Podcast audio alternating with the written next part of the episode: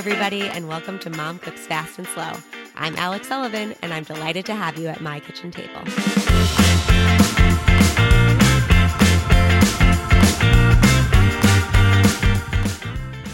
Today, I have Alison Schechter with me to discuss functional medicine.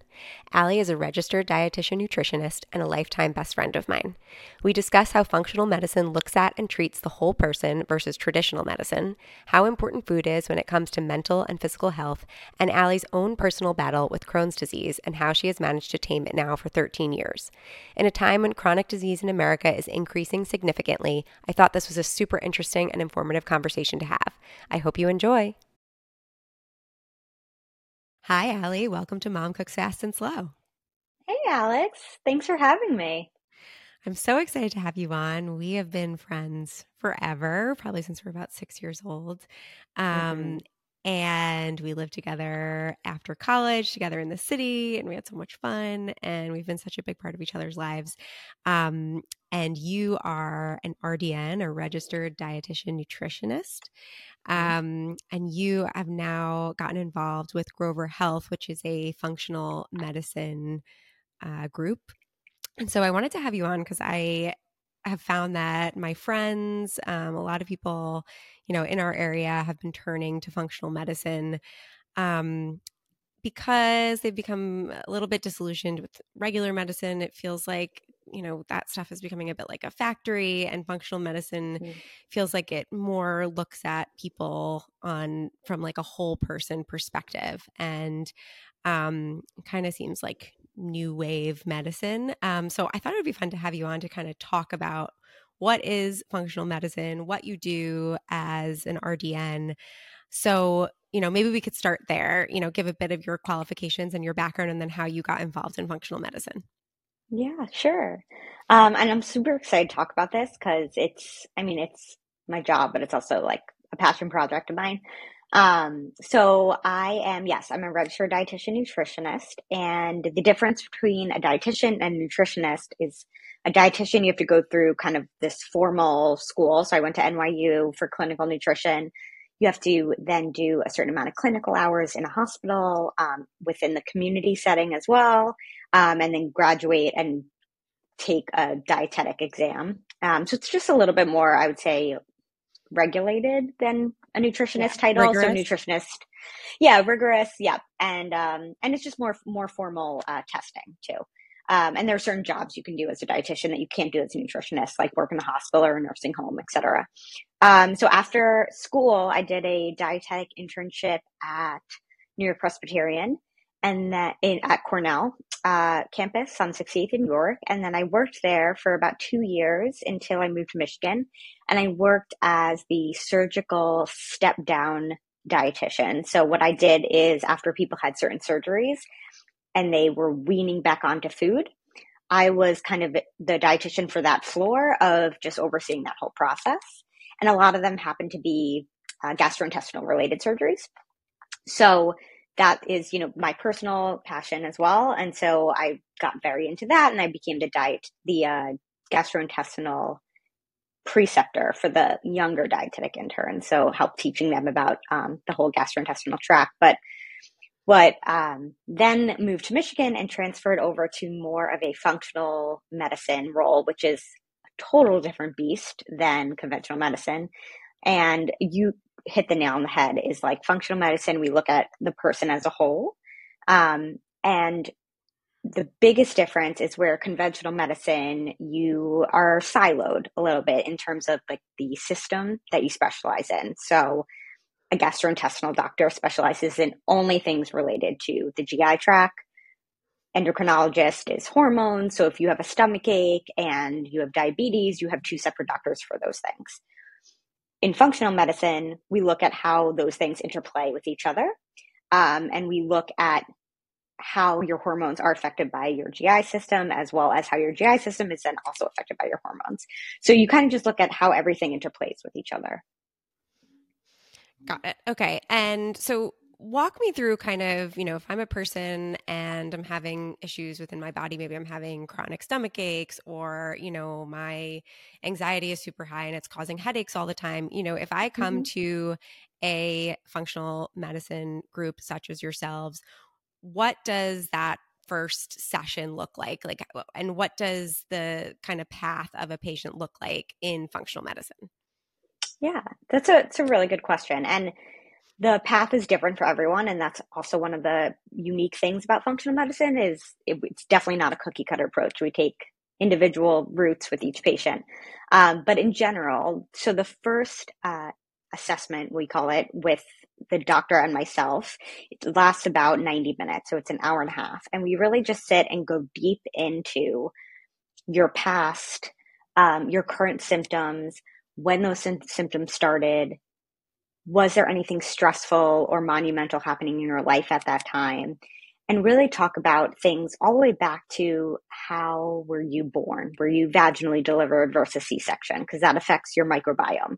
We look at where you bottle fed or breastfed. We look at um, the your use of antibiotics as a kid because we know that now in hindsight, like taking a lot of antibiotics um, doesn't necessarily set our microbiome or our our the bacteria in our gut in our gut up for uh, the most resilience as we progress into adulthood.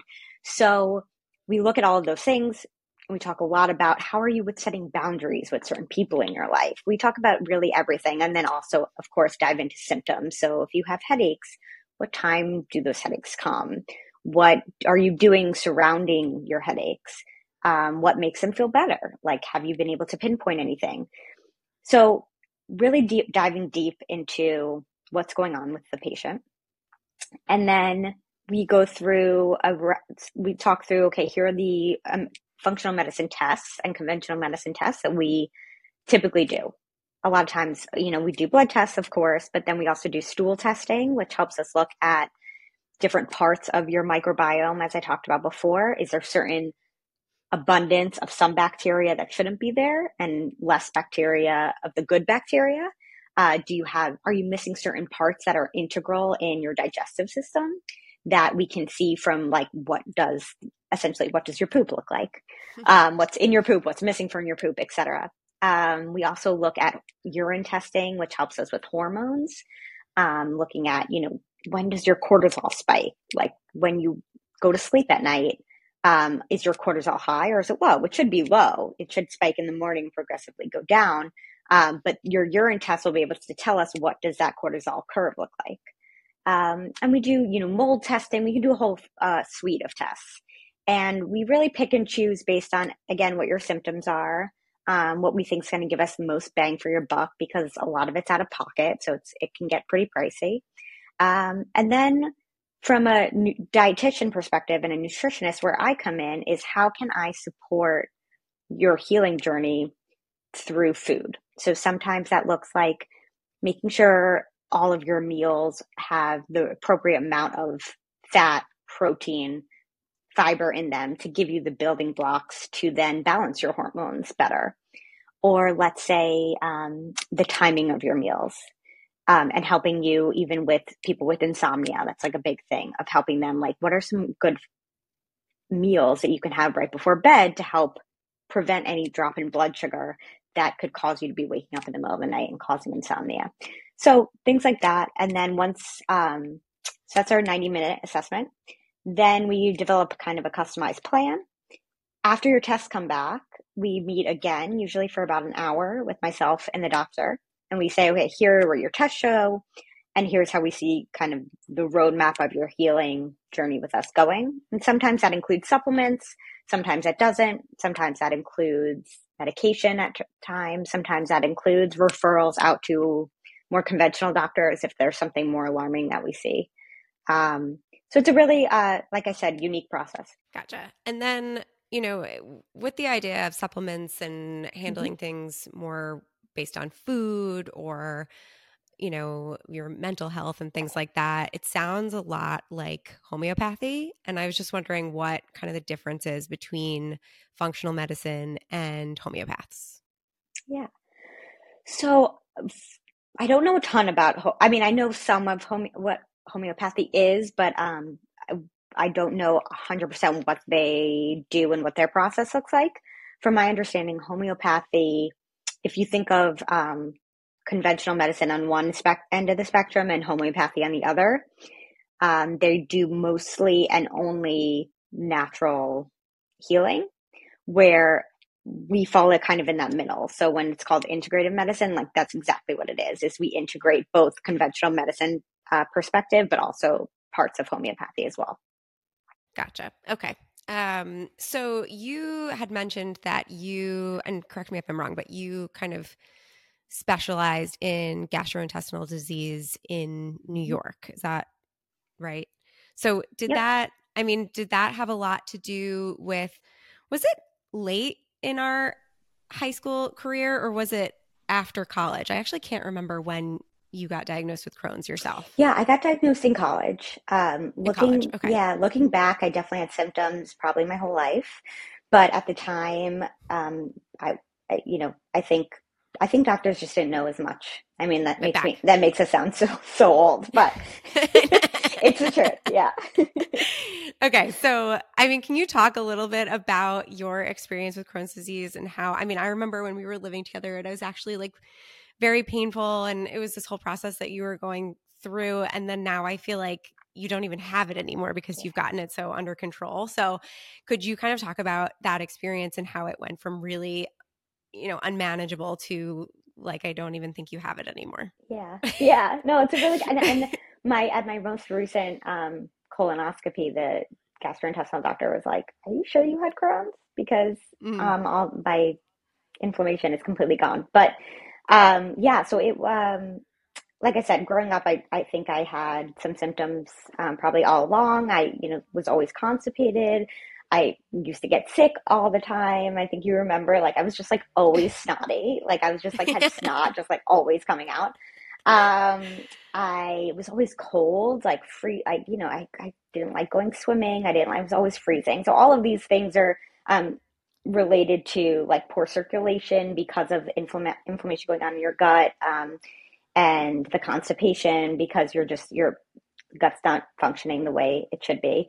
Um, and then uh, but again i didn't know any of this. And then um, i also had a really poor diet growing up. So my mom was a great cook but she wasn't a healthy cook i should say. Mm-hmm. um, and cooked a lot of um, yeah, and, and I was a gymnast um, for my whole life. So a lot of my meals were on the go and they were a lot of fast food. Um, and so I just didn't have a great diet. So coming to college, um, probably that was all exacerbated by college lifestyle. Um, and then I was on a trip in Mexico, actually, with my friends for spring break freshman year. And I, I thought my appendix burst because it was that painful and I was so doubled over in pain um, and vomiting. And then uh, came back to New York to get um, kind of assessed by gastrointestinal doctors and then realized that that's when I was diagnosed with Crohn's. For a bunch of years, I just tried to manage it through medication. Um, and it got to the point where the doctors wanted to put me on steroid medication. And that's when I was like, okay, this just, you know, I, I think I was you know 21 or 22 and i was like i don't yeah i think it was right around the time when we were living together. Yeah like, I, exactly. I remember you going through this yeah. Yeah and i was like i don't want to do that. I just right. So um, there's a, a pretty popular book that came out at that time called wheat belly um, and it's about gluten and processed gluten and kind of the evolution of how gluten's been processed in since industrialization and then how gluten is uh, digested in our bodies and how it's related to autoimmune conditions, but particularly inflammatory bowel disease, which Crohn, Crohn's falls in that category. Um, so I said, okay, I'm going to try to cut out gluten. You know, this was 15 years ago, so it was, you know, a lot harder to cut out gluten at that time. It wasn't as gluten gluten free friendly um, as today is, and I, I definitely tried and failed a bunch of times. Just tried, and then you know we would go out, and then I would be like, "Let's get pizza." And then like that would that would go out the window. Um, and then finally, I, I kept having these flare ups where I would be I would have to call out of work, and I was you know it was horrible.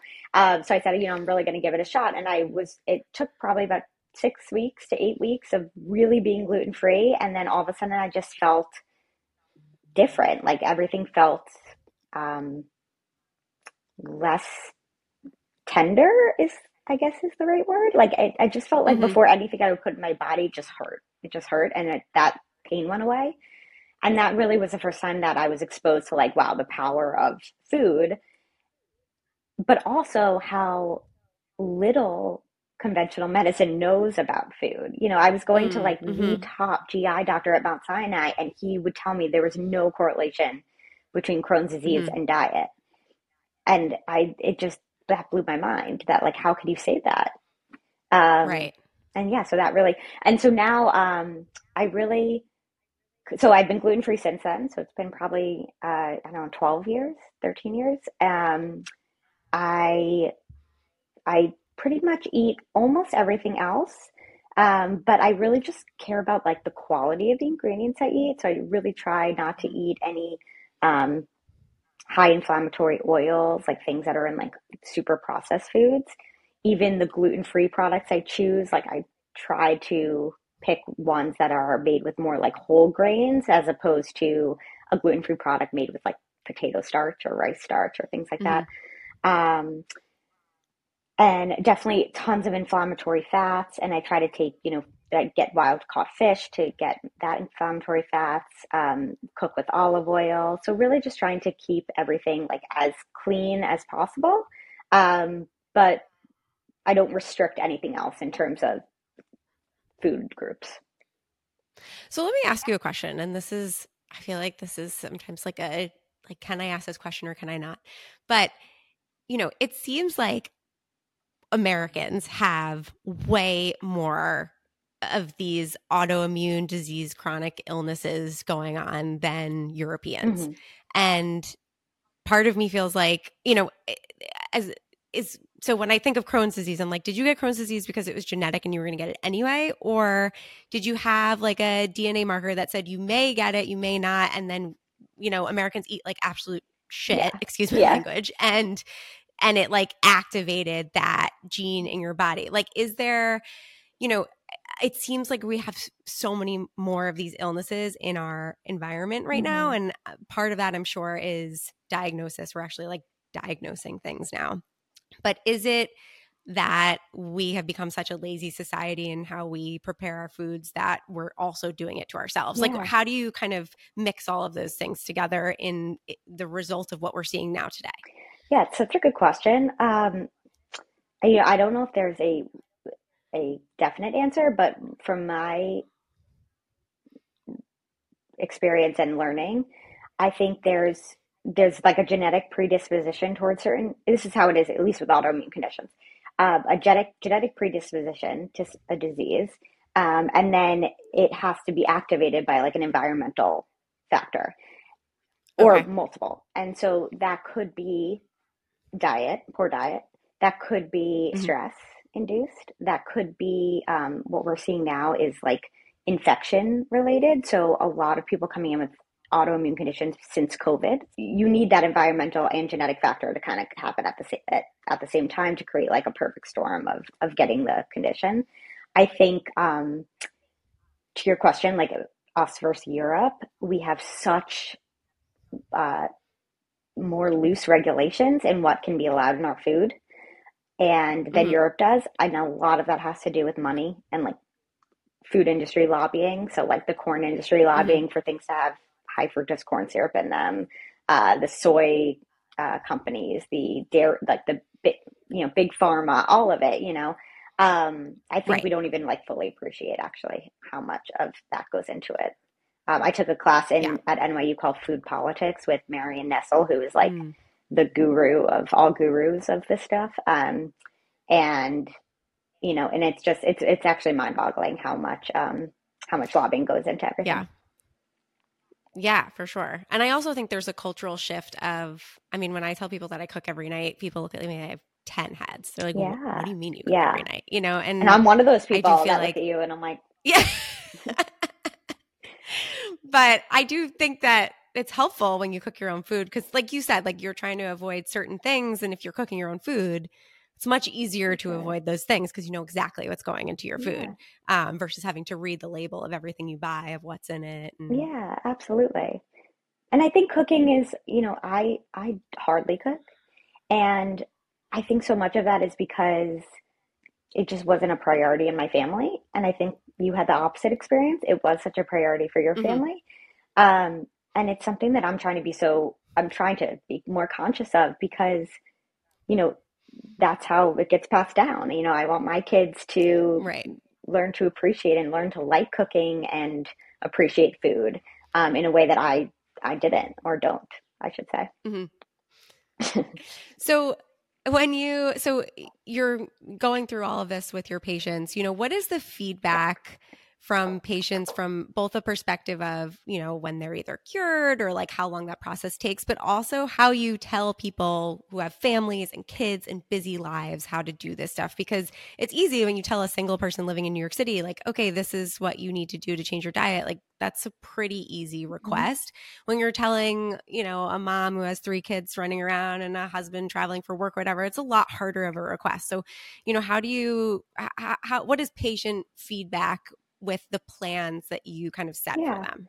Um, so it, it totally depends on the patient. Um, I would say the the one thing that we struggle with, and I think probably functional medicine and integrated medicine struggles with in general, is um, it takes you know it's it takes a long a long time to heal, and it takes to heal mm-hmm. in um, in a way that you know lasts and gets to that quote unquote root cause. Um, I think we're so conditioned to like get immediate results from something, and whether that mm-hmm. results is like weight loss or pain relief or whatever it is, like we take a pill and we're we're better.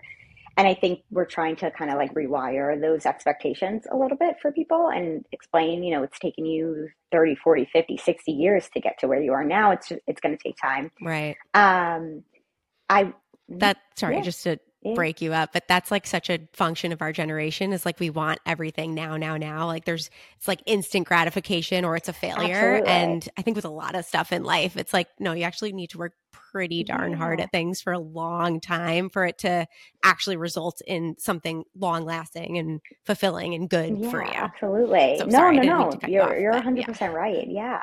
Um yeah it's i don't know. It's it's a tough one. It really is. Um you know, so we're working like we're trying to set people's expectations better to understand that it's a longer route, but it, it's just hard to to do that. Um, and then your what was your other question? Oh, how you help people with like crazy family oh. lives, oh. you know?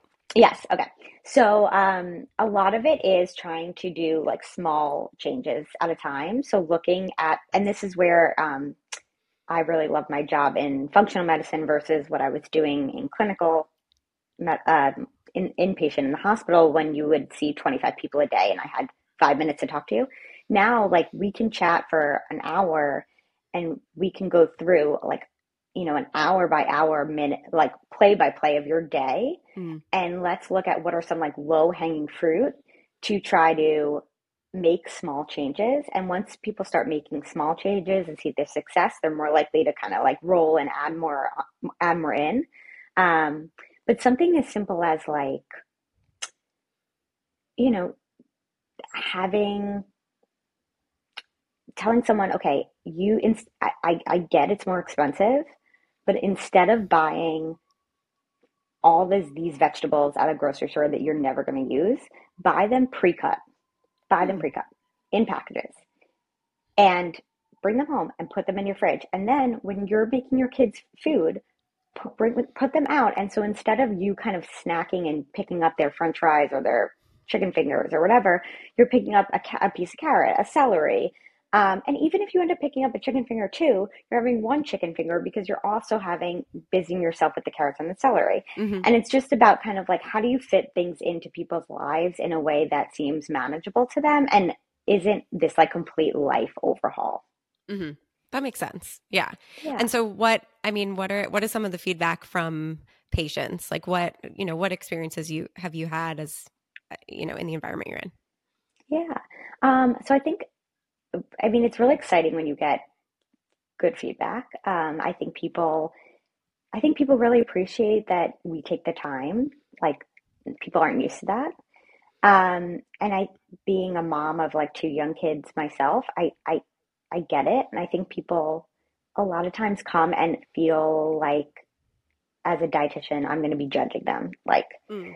and that's one of the things I say like right off the bat. There is zero judgment here. And I am not perfect by any stretch of the imagination. Like, if you like, I have a wedding this weekend, and like, if you see me, I'm gonna have like a couple of margaritas, and you know what I mean. Like, no one's right. perfect, um, and I, there's zero judgment, and I get it, and it's way more important for you to be honest with me, so I can like actually help you, right. um, than for you to feel judged, and there will never be judgment. Um, but that being said, like, you know, even giving people options of like I don't love protein bars, but I get it. If you're on the road and you're traveling three out of the five days a week, like you're not going to be able to grow your own spinach in a, like outside. It's just not going to happen. So like, what are some cleaner protein bars or how do you look at, let's like, let's learn how to even like look at food labels and understand like what a food label is. So when you're at an airport, you can make a better decision. Um, yeah. So I think people just really appreciate the fact that like I try to meet them where they're at. That's like a lot of a lot of the feedback I get. So that kind of leads into my next question, this idea of no judgment, because I love that because, you know, I know when I go to the doctor and they're like, How many drinks a week do you have? And you're like, two. Yeah. yeah, yeah. and like it's definitely more than two. Uh, um, a day or a week. Yeah. Um, so you know, eating disorders. I mean, there is, especially with social media and stuff like that, you just see, I mean, you see people pushing eating disorders on both ends of the scale, like morbidly obese, this is okay. And so skinny, you look like a skeleton, it's creepy, this is okay. Mm-hmm. And, you know, part, part of it is that like society has become more accepting and it's like we shouldn't judge people in the way that they look and like i'm i'm all in on that but also people need to be healthy just for like life and and you want people to live their best lives and when you're on either end of those scales like that's not living a healthy life. So mm-hmm.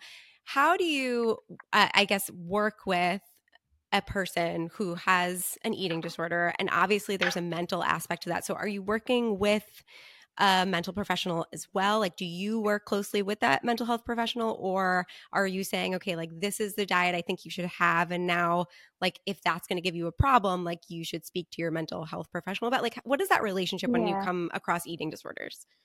Yeah, it's a really good question. Um, so I have some but limited experience with working with patients with eating disorders. We had to do um, a rotation in our internship um, at a mental health hospital.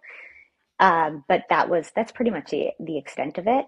So if I but you you are trained to know like what are some red flags, right? And how you can kind of get uh, an understanding from someone about an eating disorder um, and how much their obsession with food is affecting their life. If it's if it is a serious eating disorder, like really diagnosed eating disorder to the point where like they fit like certain criteria of you know the DSM um, mm or something that I feel is out of my scope, I will absolutely refer out um, and refer to either a eating disorder special, like a, a dietitian certified in eating disorders, mm, okay. or a um, a therapist or a therapist, or probably both. Um, if it's more of so, we I have um, a lot of patients that have a history of trauma, um, mm-hmm. and that trauma being um, it doesn't have to be like what you think of as kind of like this like a huge trauma, but just like emotional um, trauma that they have. And sometimes that involves food because a lot of our trauma is around in our childhood and around mealtime and things like that. Um, if that if that's the case and it's not as much of like a restriction or binge eating disorder, um, mm-hmm. we actually have what we call a somatic practitioner um, on our staff. She's a nurse and she's certified in somatic work. And so, what that is, is really like retraining how we wire the brain and we how we interpret some of our past experiences. Um, so again, not something I am certified to do, but that she is on staff at Grover Health and Wellness. And mm-hmm. so working with myself, again, I will work more on like how do you get how do I make sure you get the building blocks and the nutrients to do that work? Mm-hmm. And then she'll kind of pick up on actually physically doing that type of rewiring work. But again, and she'll also refer out to a more specialized therapist if needed. Got it. Okay, that yeah. makes sense. Yeah, it, but it's, it's tough. Tricky. I mean, it's so tricky, and I know you know so many people always ask why I'm not more of a like I don't have more of a presence on social media as a dietitian, mm. and I just like can't get myself to do it. I just yeah, I just think you're. I just I feel like I'm contributing to this mm-hmm. noise that uh, it's just yeah, it's it's it's a tough one. Yeah, I I I am right there with you. I I think I actually think social media is causing a lot of people to have stress and have autoimmune diseases. Like yeah. I I know that sounds so silly, but you know, people are so much more stressed out, and anxious because of like you said the constant noise. And mm-hmm. I think mm-hmm. we all need to put it away. I mean, that's I mean, you know me. I'm I'm barely on social media. I just do it to have people listen to these long-winded conversations that I think are way more important than the five second snippets that yeah. you see online. But um, yeah, no, I'm with you. Um, and also, you know, I mean, the reason I wanted to bring this conversation on this podcast with you is like, you know, I think family and community are so important. And a lot of these eating issues or autoimmune disease issues, they couldn't, they can tear families apart. Like if someone is that upset or sad or or just not comfortable in their own body and like mm-hmm. how they're eating that can really hurt you know a family dynamic and so i just think it's important to bring stuff like this to light and to talk about it and thankfully one of my best friends is an expert in it so thank you so much for coming on yeah, um, thank you for is there anything me. else that you wanted to mention i guess about what you do or functional medicine in general or i mean i assume yeah. there's i know you're in michigan so most of my mm-hmm. listeners will probably not be able to go to you specifically but i assume there's functional medicine you know in in Connecticut and all over. Yeah, there's oh, it's all over. Um, you know, it is like a little bit of the wild west of a mm-hmm. um there's just everything's just so new, which again is like super exciting, but it's also just um I I think like I, I've just seen a lot of patients too get like burned from um mm. and waste a lot of money on certain functional medicine practitioners. So mm. um, you know, I would I would say if like w- one of the biggest things is that is like really go off like your instinct and like whether or not you vibe with someone and whether or not you're getting good a good feeling about them and if you're not mm-hmm. then like listen to that like really i mean that should be in all aspects of your life but like right. definitely um if someone that's trying you're trying to heal from um and then you know I, I definitely something that's going to consider like the least amount of supplements the better. And I think that supplements are absolutely warranted at, at a certain point, but I think a lot of functional medicine has gotten so supplement heavy. Um, mm. And the like supplements, you know, can only do so much. And it just, right.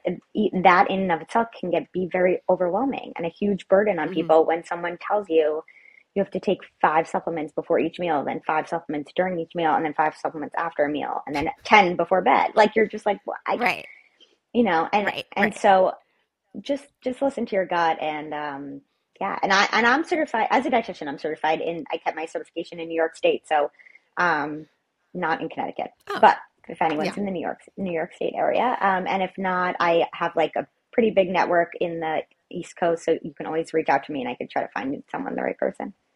Awesome, thank you. Yeah, yeah. we could do you could do telehealth telehealth for anyone in New York. Yeah, and, uh, totally cool.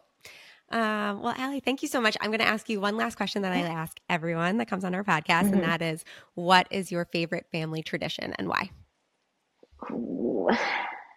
Oh, this is a hard one. Um, I would so my so I my family we or celebrate across the gamut of holidays, Jewish and Christian. Um, and one of the things that we do is do like quote unquote Christmas pajamas the day, you know, it's very like cheesy. The thing you do I love know, on we Christmas, Eve. Pajamas, yeah. yeah. um, but what I what I love about it is that um, we try to make it like usually it's the youngest of the grandchildren that has an opinion. So like my daughter, six months old, she obviously is not going to have an opinion this year, but my sister uh, has a son who's two, so he's a young. So whoever that person is, like, has gets to pick kind of what the theme is of it. So it's not necessarily Christmas. Okay. So last year was trucks because like okay we had so we he had we trucks. had just like all everyone in red truck pajamas and like the year before my niece was obsessed with um, unicorns. Oh no, yeah, one year was unicorns, one year was dinosaurs. So it was like finding these pajamas that were like completely head to toe dinosaurs. Um, oh but it's just God. fun, and then we all like keep them forever. So like you just have these memories, and when you look at those pajamas, it takes you back to that time. Um, yeah, and yeah, it's just really that's special. so fun. Yeah, I love that. Yeah, and that's like makes the youngest kids like appreciate that tradition right away. Like you yeah. don't have to grow into like immediately they're in shock. That's so sweet. I love that. I didn't yeah. know you guys did that. Yeah, it's That's really adorable. nice. Yeah. Yeah. Um, all right. Well, thank you so much, Ali. This is so nice having you on. Thank you for having me. Yeah. All right. I'll all right. You. Bye.